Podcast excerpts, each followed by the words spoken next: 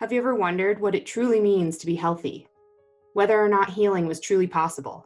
Healing requires that vulnerability, that truth to come out. Really, the only way you get through the journey called grief is through it. And sometimes that requires exploring the nooks and crannies in the corners of it. Healing can mean a lot of things for a lot of different people.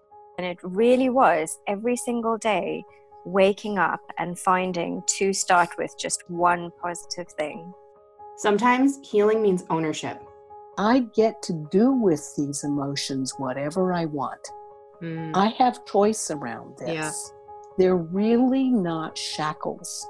If you can separate your emotions and just accept that pain is pain, I've noticed I've hurt less. Sometimes healing means creating a strict boundary. It's important to recognize that whatever you have is not the definition of who you are. Sometimes healing means both of those simultaneously. I think that our weaknesses are actually superpowers in disguise. In our current culture, we often talk about healing like it's this magical, mysterious thing, something that's unobtainable and has some element of the miraculous.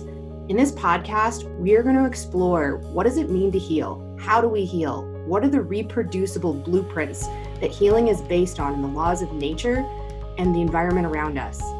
I hope you'll join us by subscribing now on Apple iTunes, Google Play, Spotify, or Stitcher. I'm Dr. Sarah Marshall, and this is Heal.